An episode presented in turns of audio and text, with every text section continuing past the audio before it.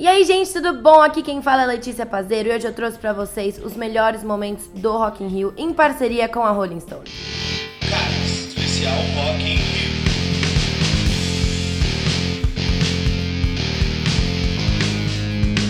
Nesse fim de semana rolou muita coisa e as maiores foram Pink, Imagine Dragons, Nickelback e a rainha Anitta, né? Bom, para começar, a gente não pode deixar de focar no show da Pink, gente. Ela era com certeza uma das atrações mais esperadas do festival todo, mas ninguém esperava que o sucesso ia ser desse tamanho, né? A cantora que pisou pela primeira vez no Brasil surpreendeu em sua performance no palco mundo e ela prometeu uma experiência pra lá de surpreendente e honrou a fama de fazer acrobacias e peripécias na sua famosa canção So What, em que ficou presa em cabos de aço no meio da plateia. Além disso, a cantora ficou muito famosa pela carisma, pelo contato com os fãs e pelo tanto que ela interagiu. O show, que foi um dos mais lucrativos do festival, contou até com um pedido de casamento, muito, muito fofo, né? A cantora deu o microfone pro fã pedir o namorado em casamento, cedeu todo o seu espaço e ainda brincou dizendo que os primeiros 20 anos eram os mais difíceis, mas que ela amava todo esse amor que estava rolando. E ela ainda se declarou pro festival com a frase: Finalmente, obrigada por nos trazer aqui, é tão lindo como me falaram que seria. Pink também defendeu as bandeiras LGBTQ+,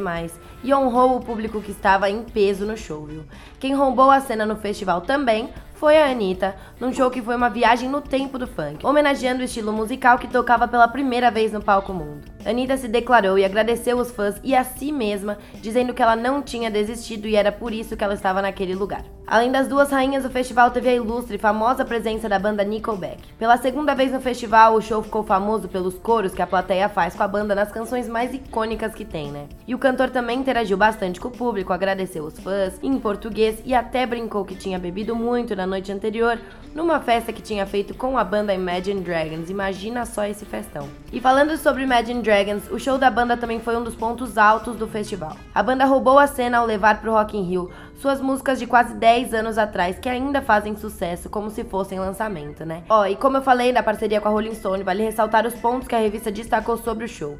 A defesa da causa LGBTQ, exposta no comentário Vocês são livres para serem vocês, do vocalista da banda, e ele também se declarou para os fãs dizendo que não faziam música para os prêmios, e sim para eles estarem em lugares e festivais como aquele, se apresentando e curtindo o show com os fãs. Longe de ser só bandas internacionais que ganharam cena, os Paralamas do Sucesso roubaram a cena ao abrir os shows do Palco Mundo no último domingo, dia 6.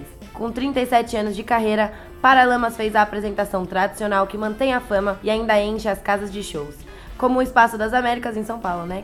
E com os hits Meu Erro, Cuide Bem do Seu Amor e Aonde Quer Que Eu Vá, eles animaram todo o público que estava presente. E aí, gente, o que vocês acharam desse último final de semana do Rock in Rio? O que vocês acharam que teve de mais legal? Conta aí pra gente e não deixe de acompanhar os outros áudios para saber o que mais rolou, tá bom? Um beijão e até a próxima.